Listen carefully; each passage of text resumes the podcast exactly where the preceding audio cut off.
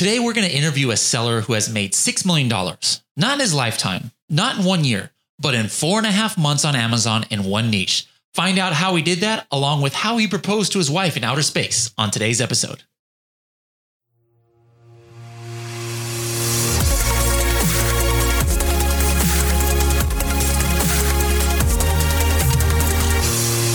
How's it going, everybody? This is Bradley Sutton, and you are listening to the Serious Sellers podcast. And we have a super serious seller, serious as in he crushed it on Super Amazon, but he's not too serious. Yeah, he's not like serious in the strict sense of the word. So, Brock Johnson, thank you for coming. You're actually in studio. I'm actually looking at you right now. Most people I interview on this show are remote, but you're right here in front of me. How's it going, Brock?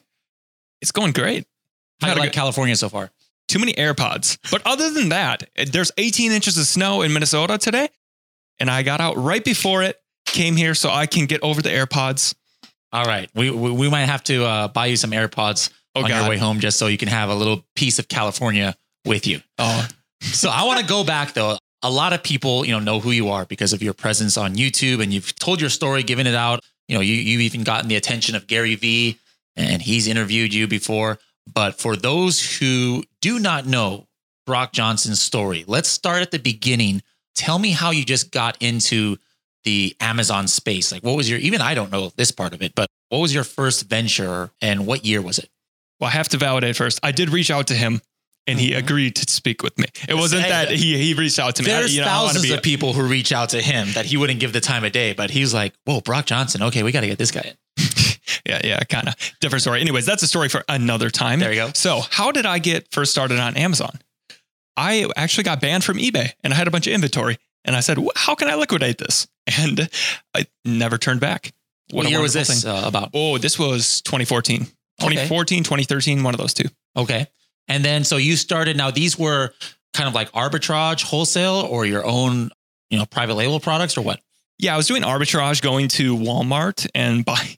There was this a Disney Infinity toy. So basically, uh, base, there was all the different game platforms, and the Disney Infinity was huge. And people were still on GameCube, or not GameCube, the Wii. And then they came out with the Wii U, but nobody really bought it.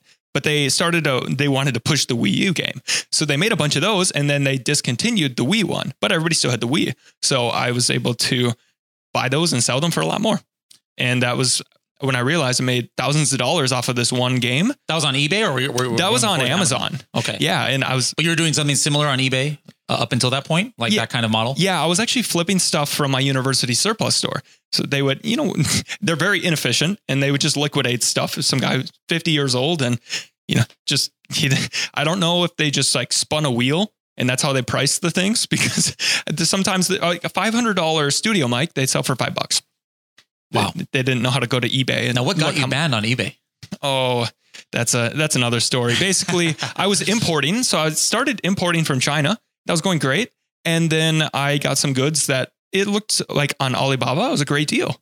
So I bought them, imported them, sold them, and it turns out they're counterfeit. So Ah, you know, when something yeah. seems too good to be true, Probably it is. normally is. Okay, so then you moved to Amazon. So that's kind of a blessing in disguise, though. If you didn't get banned on eBay, you might not have gone to Amazon at that time. So hey, everything happens for a reason, right? So when did you start thinking about private label, like switching from the wholesale or reseller model? when so I had done Radio Shack for two years. They went out of business, and it was a it was a blessing. I just graduated college, wanted to start my own business, but it was hey, you know, society, my parents, everybody says you got to get a job. But luckily, my wife was applying for grad school, so that bought me a little bit of time. So we don't know exactly where we're going to go. So I had this little period of time where Radio Shack's gone out of business, and I had this grace period. And then I took that and went to these Radio Shacks all around the country, opened up a bunch of credit cards, bought their stuff at 90% off, sold it on Amazon, and multiplied my money by four or five. And this What, is what kind of what kind of numbers were you doing like monthly? Would you say flipping flipping stuff? I was doing four to five hundred thousand dollars a year. Oh, So I don't know what it. Was exactly monthly, but Mhm. yeah, that was that's, annual. That's good too. That's good. So then now you have this cash infusion because you forex your money, and so you're like thinking, okay, um, you know, there's no more Radio Shack deals. They lasted for a year and a half. A year and a half. Wow. They had a slow death. Yeah.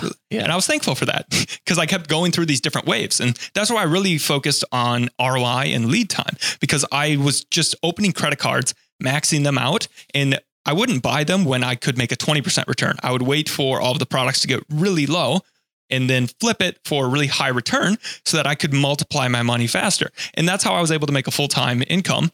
And then I learned some other arbitrage techniques. And So now, what, what year are we in? Are we are we talking about? uh, I started 2015 doing re- Okay, so now retail arb and wholesale. Okay. Did that 2015 and 2016, and then there was no more Radio Shacks Yeah. left. They they I think they have 10 left now.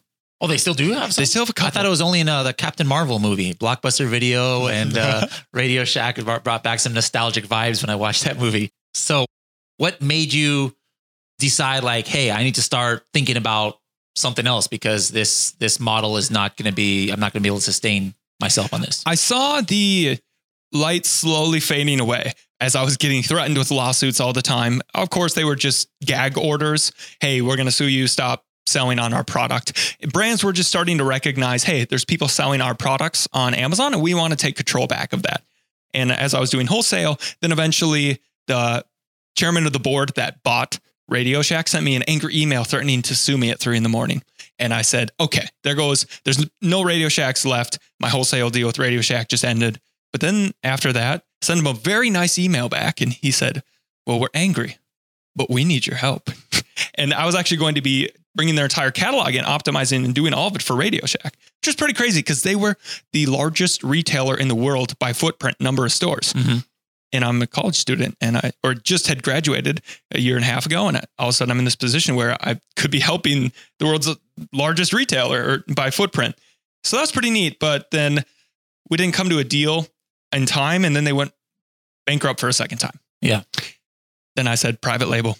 I want something. I'm tired of going opportunity to opportunity. I want to build something that is I can source as much product as I want and keep adding and not have to have everything crash and burn. Do you remember your first product or private label? Your first uh, venture? My first product that I tried, I failed seven. The 1st Mm-hmm. one that I had tried was a coffee mug. It said 80 20 on it. So everybody in business always talks about the 80 20 principle. So I thought, hey, you should put that on a coffee mug. Entrepreneurs say this all the time. They drink coffee, but there's no search volume.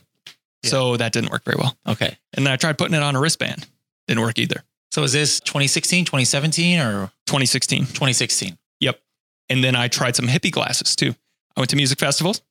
Uh, I went to music festivals and I saw a lot of people wearing these and I looked at the markup. What is a these- hippie glass? Basically, they're, you know what a kaleidoscope is? Yes.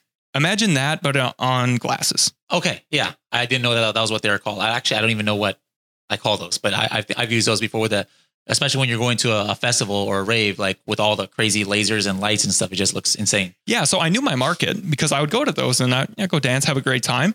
And I saw, wow, look at all the inventions being done here and what, what people are doing. And basically, it's their vacation. So they're willing to pay whatever to look cool. Yeah. So then a little bit later, you know, you, you, you maybe have been getting, I don't know, I would imagine doing searches about glasses. You're, you're in this industry and then you get a random email from a Chinese factory saying, Hey, there's a solar eclipse coming to the United States. What would you think about buying my product? Solar eclipse glasses, right? And now how did that start the Well- creative juices flowing? Or is that the start of it? Well, what we should do is start with how did I get that email? So I Yeah, had, how did you get that? so I went to China. I decided, oh, the the light is closing in here. I need to move to private label. It's the best business model. So I was starting to look at glasses, and I was actually looking at mood glasses and hippie glasses, and went to China. Spoke with some manufacturers. Those that didn't end up panning out because I didn't get the best quality. They're falling off people's heads. But I got that's where I got the email was because I had gone to China and, and given my card to all those glasses manufacturers. Then one of them sent me that one sentence email that said, Solar eclipse glasses are very hot in the USA. Do you want some? Mhm. And I was actually about to go to China my second time. And it was right before the flight. And I said, sure, uh, send me some info. He never responded. So then you're like, okay, fine. Uh, I'm going to start researching this. And you saw that the eclipse is, oh, shoot, it's going to pass over the USA. And then what was the next step for you? He never replied. So instead of just giving up on that idea, what did you do? I told my wife, I think this is it. Because we'd set, I set a goal. We wanted to travel the world. I said, I'm going to do a million dollars in sales this year, private label. pretty crazy. I, I didn't think I could do it. She didn't really think I could do it either. Well, she didn't think I could do it. And I was like, maybe I can, but uh, I'm going to, I'm going to shoot for the sky here. And even if I land somewhere short is great. Then I looked into it and I told her as we're going to China, this is the idea. It's going to be huge. And she's like, yeah, yeah, sure. I've heard that before. That's what everybody always says. But What year was this? And now are we in 2017? this is, this is now 2017. Okay.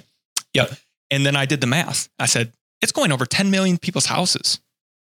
You know, li- So I thought that was my market, just those 10 million people. Actually turned out to be everybody in North America. Wow. Yeah, that was nice. Nice That's a surprise. nice, demo- that's a nice demographic. yeah, you know, everybody. yeah, everybody. You know. Okay, so creative juices started churning. The Chinese factory didn't get back to you. So what was the next step to actually get a product? What what, what did you do? Well, what I did was I looked at the fundamentals of the market. Who is, how big is this market opportunity actually going to be? Really researched into that and said, wow, there's a lot of people here. Then what I did was I started to look at the scientific literature and see, okay, well, here's the event. What do they need? What are they going to do? So I just became massively obsessed with the eclipse. Read every article, every scientific paper, every review, looked at all previous eclipses, and just studied and learned the market to a T. And then once I had done that, well, then it was easy because I know exactly what I needed by looking at what was safe and what people have said in the past, voted with their words. So then I said, okay, now I need to get glasses and products that meet these criteria. And here are the needs. And then I looked at the market and I said, what are the unsolved needs here? And that's how I got started going at it. So I'd gone to China uh, in person, uh, didn't find anything. I was messaging on Alibaba and not getting much success. The manufacturers didn't really know what I was talking about. I say, hey, does it meet the certification? What type of material is it? And none of it was matching what I knew that I needed by reading the certifications. So I, I was failing for a long time at actually finding a supplier. So I was having a hard time finding a manufacturer that could actually get me what I wanted. Some would say, yeah, we have it. And then I would say, okay, send me a sample. You could see light bulbs, you'd go outside and you could see everything. Okay, you don't actually have what I need here. And I got to the point where one of them said, yes, I have it. Here's the certification, sent me a certification, but it was a fake certification. It wasn't actually real because I knew that you needed to have the uh, address of the manufacturer printed on it. And they didn't have that in the sample they sent me. So something was off. So I said, Hey, can you send me the certification body that certified you? They wouldn't send it to me. Oh, something's up here. I was about to give up, been researching for months. I knew it was a big opportunity, but I was starting to think, you know, maybe I just can't. I don't know. Maybe I just can't find the manufacturer for this. I was about to give up, but then I started to look. Oh, real, real quick. I, I don't want to get too far off track, but I think I want to stop you right there because this is important for listeners to understand. Guys, there are certain things that need certifications or things that have to do with people's health or potential risks. Don't take shortcuts. What was what did Brock just say right now? He said if he was starting to think that hey, it's just not going to happen. He knew it was a huge opportunity.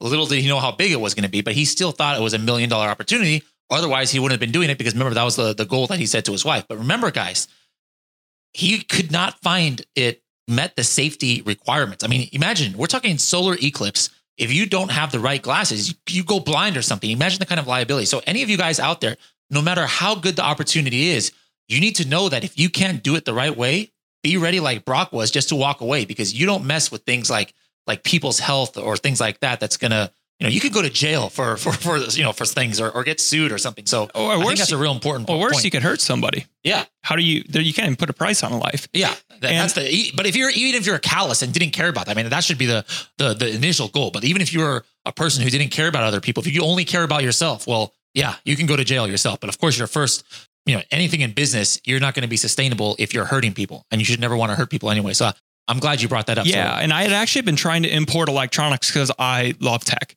Uh, you know, proposed to my wife in space, was building electronics, my Whoa, own inventions. you proposed to your wife in space. I, I I know we're we're way off topic right now, but how how did that happen?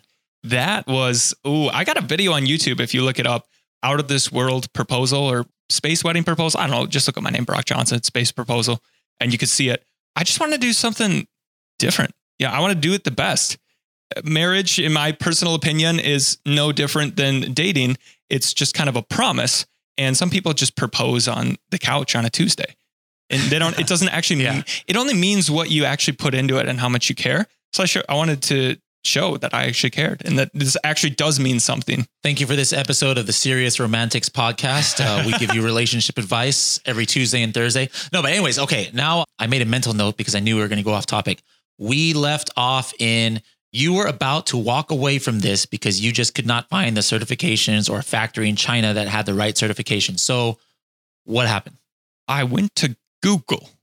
Whoa, imagine that. Yes, I went to the great place to find suppliers, Google, and ended up finding somebody on a way. I don't even remember what keyword, but it was, it was a page way at, at the end of this keyword and kind of a janky website.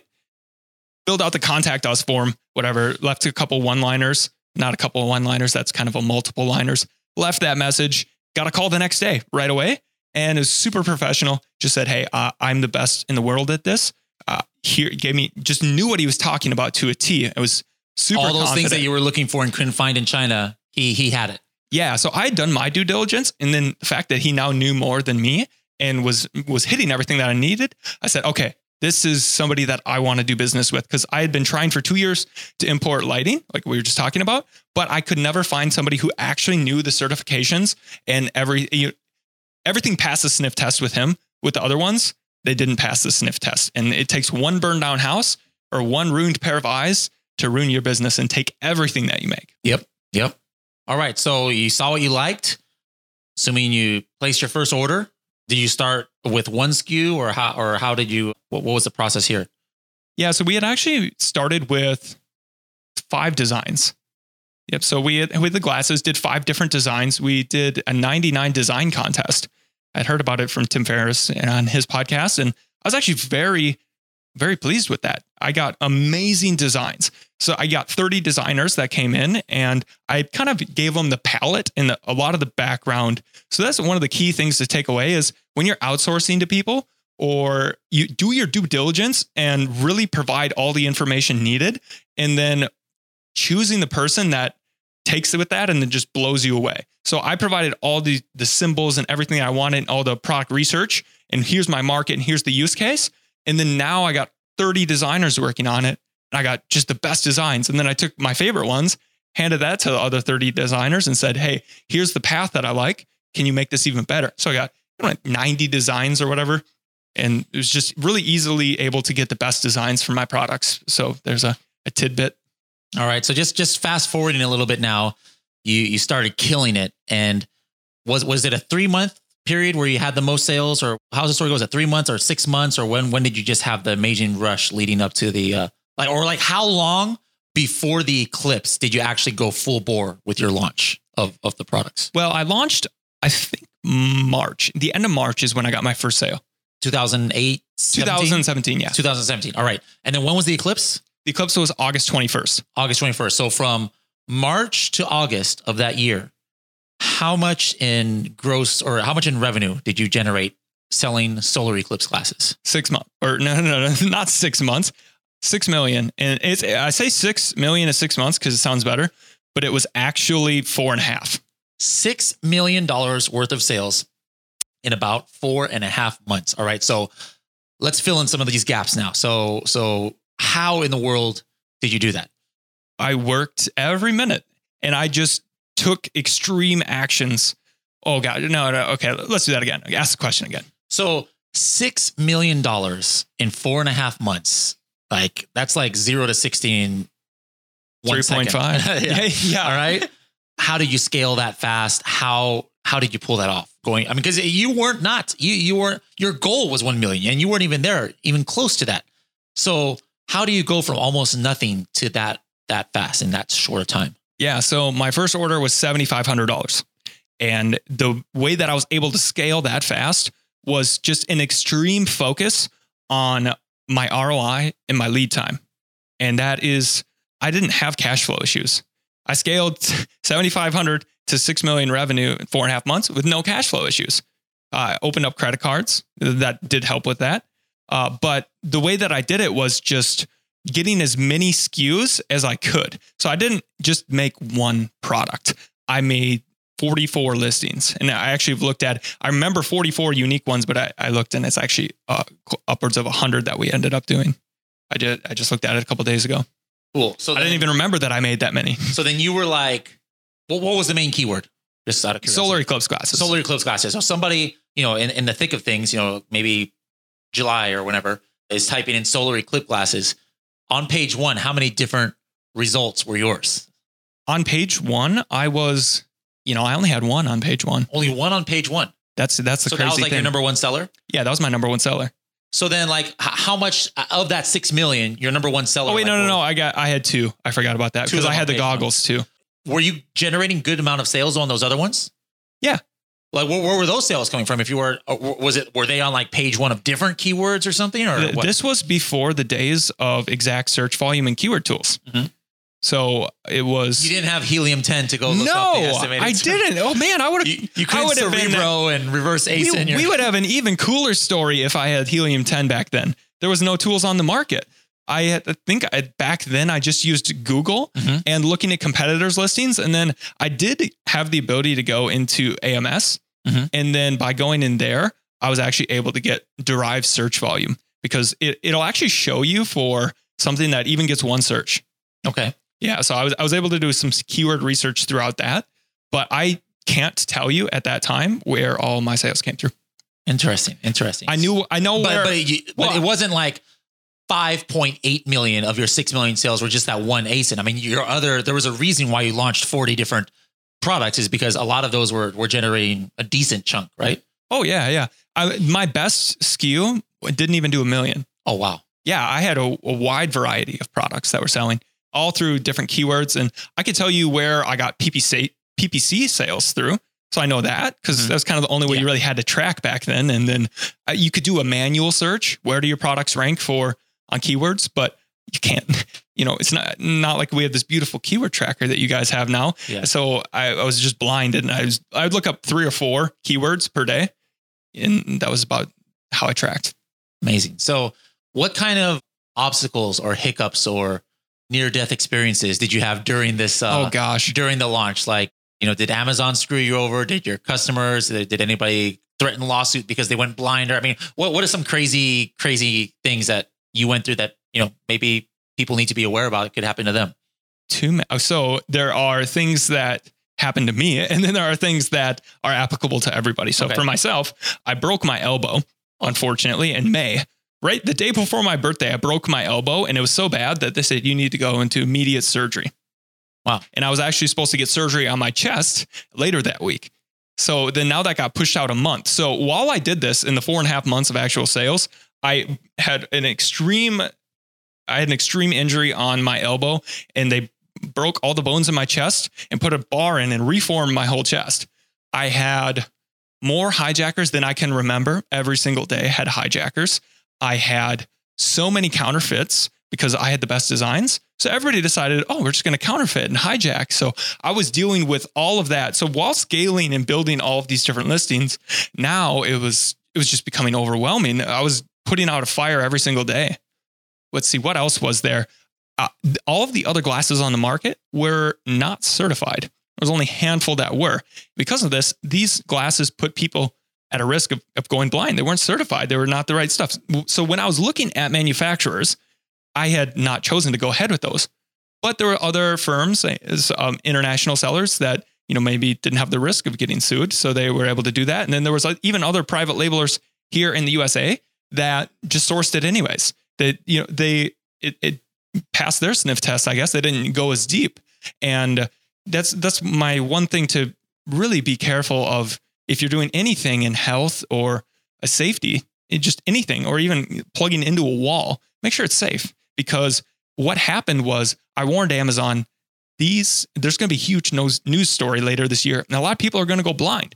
And I, I said, you guys need to to crack down on this, and they wouldn't listen to me for months and months. And then all of a sudden, I, I reached out to some regulatory bodies, and I don't know if it was me or you know just somehow NASA released a statement basically saying there's a lot of bad glasses on the market, and then all these uh, companies. All these news companies picked up on it, and then okay, now Amazon came in, so they shut down. Basically, sent out an email saying we're shutting down all the listings for Eclipse glasses. I was like, Yours too, yeah, even though you had the right certifications. Yeah. And then a week and a half later, then they said, okay, eh, send us your certification and you can sell. But I freaked out for 10 days mm-hmm. because I had just invested So your sales went from crazy velocity to zero. I mean, your listings were suppressed at this no, time. they gave us, they gave us, I think eight days. Okay. They said in eight days, we- we're shutting it all down. So then can you just imagine? I had got invested everything I had and then went close to 100K in debt, purchasing all this inventory and, you know, predicting what the demand's going to be like. And then they say, yeah, we're shutting it all down in eight days. So I freaked out. Uh, ended up lowering my prices and so did everybody else. It was just, uh, it was just crazy. And then, uh, yeah, so it, yeah, yeah, so then you know, you, but you, you, unlike the others, actually gave the right certifications. And then so what was it just an easy process? They said, okay, yeah, you can continue or what happened?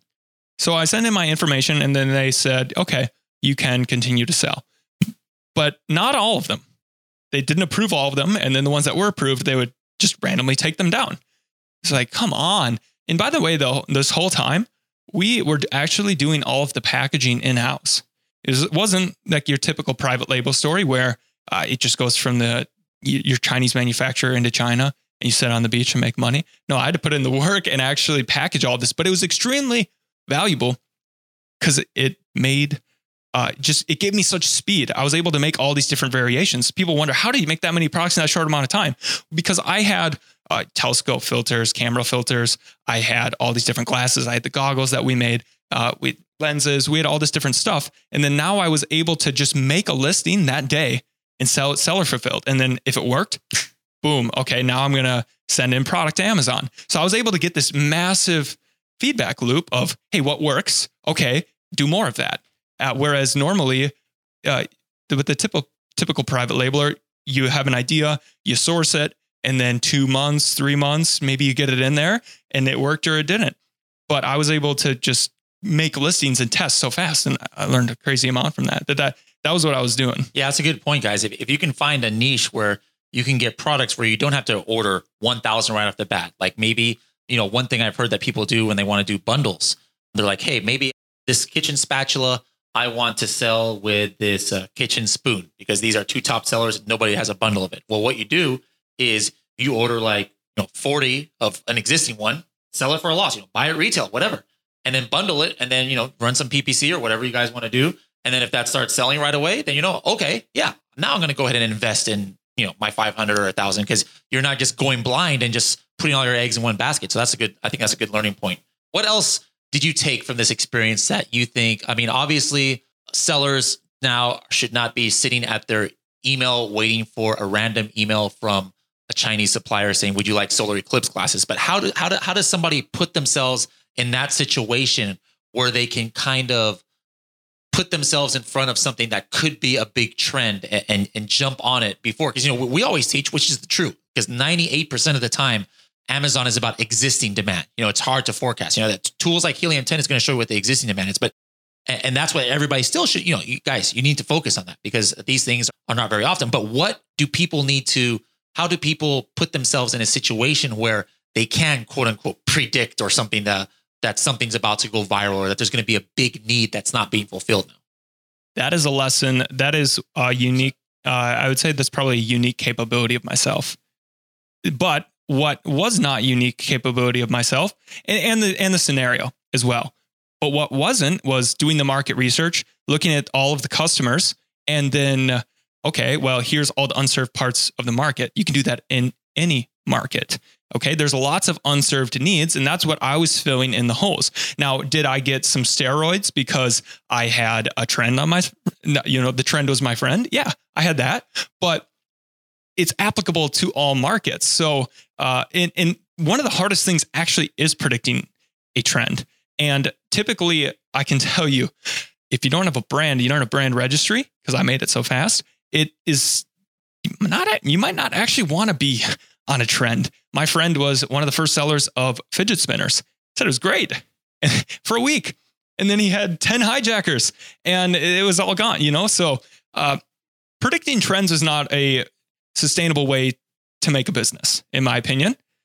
What you can do though is is really get to know that market and the customers and then grab as much real estate and solve those needs. And that is a very and you know, take the mathematical principles of, you know, how can you test an idea the fastest with the highest upside and the lowest downside? when I sourced my glasses, I essentially decided there was no risk because I had the best product. I got it at the best price. And then looking at it, I said, you know, worst case scenario, I bet I could find a school or a business by just cold calling. And I could liquidate all my liquidate, get my money back. Maybe I lose 20%, but this is asymmetric, asymmetric risk reward. Massive upside, very little downside. And that's when I decide to go for things. So that's kind of the big takeaway there. Anything unique you did as far as like the way you presented your images or the way you made your bullet points that you think gave you a bump over your competition? Yeah, uh, symbolism. Symbols are huge.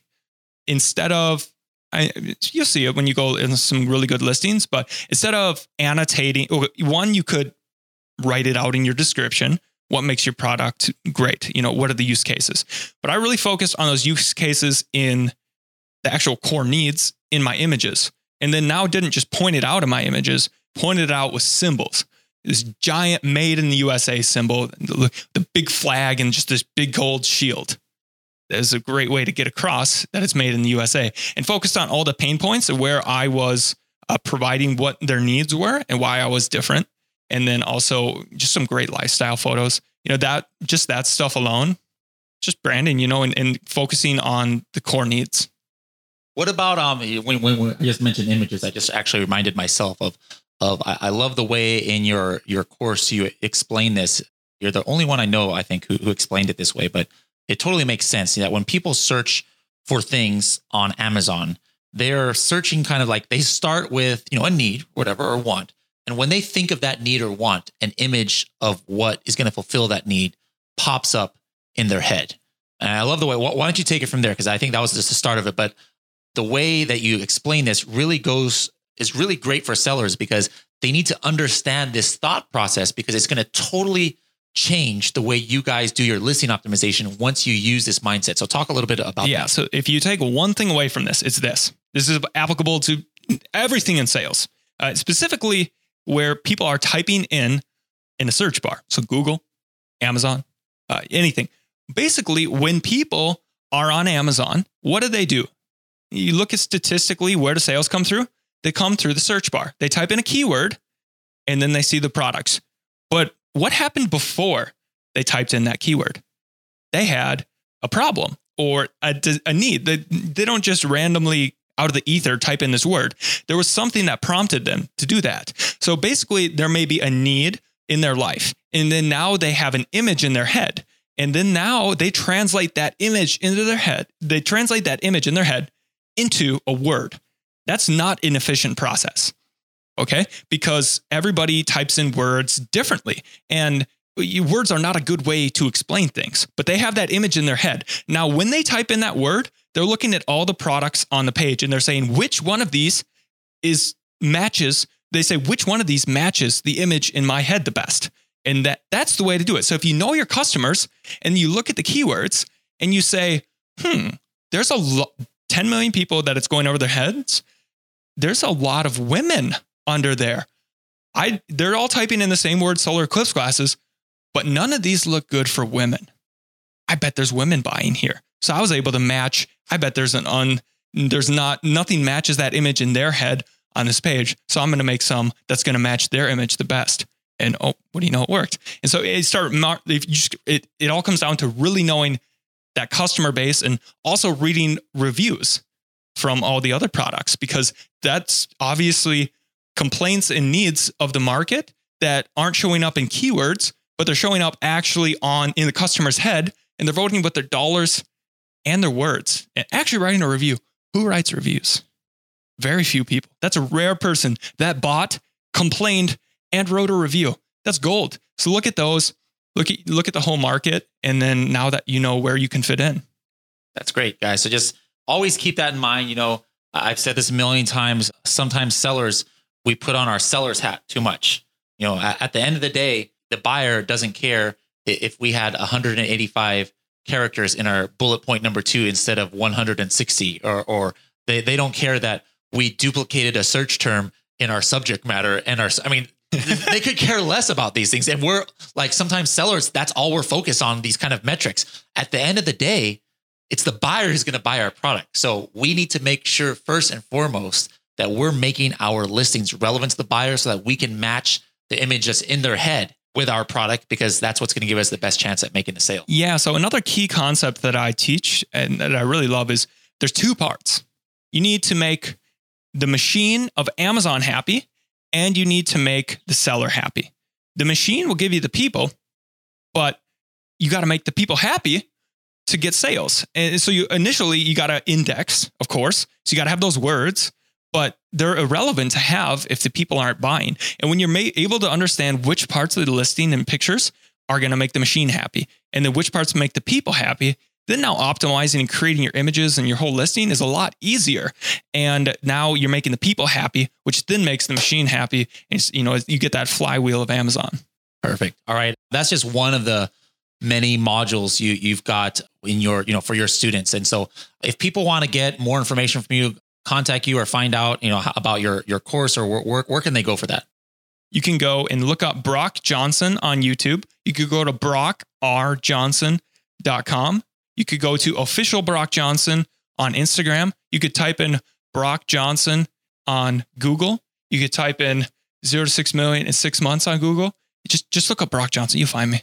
All right, cool. Well, thanks a lot, Brock, for joining us here. I'm sure our viewers would love to uh, have you back and give us some more tips and tricks. And actually, you know, you've got some great videos about helium 10 use. You know, you've got some unique ways to use helium 10 that people can can learn from you. So thanks for coming on. Yeah. Oh, we'll one one thing. Oh, wait, wait, we didn't say that. It, it's only a dollar. Oh, it, that's it's got, right. Yeah, yeah. So This, this, is, not a this ten thousand dollar mastermind. This isn't here. the ten thousand dollar pitch. This is the Yeah. uh, one dollar proof that you actually want to make your life a little bit better. And I'll give you everything that I know.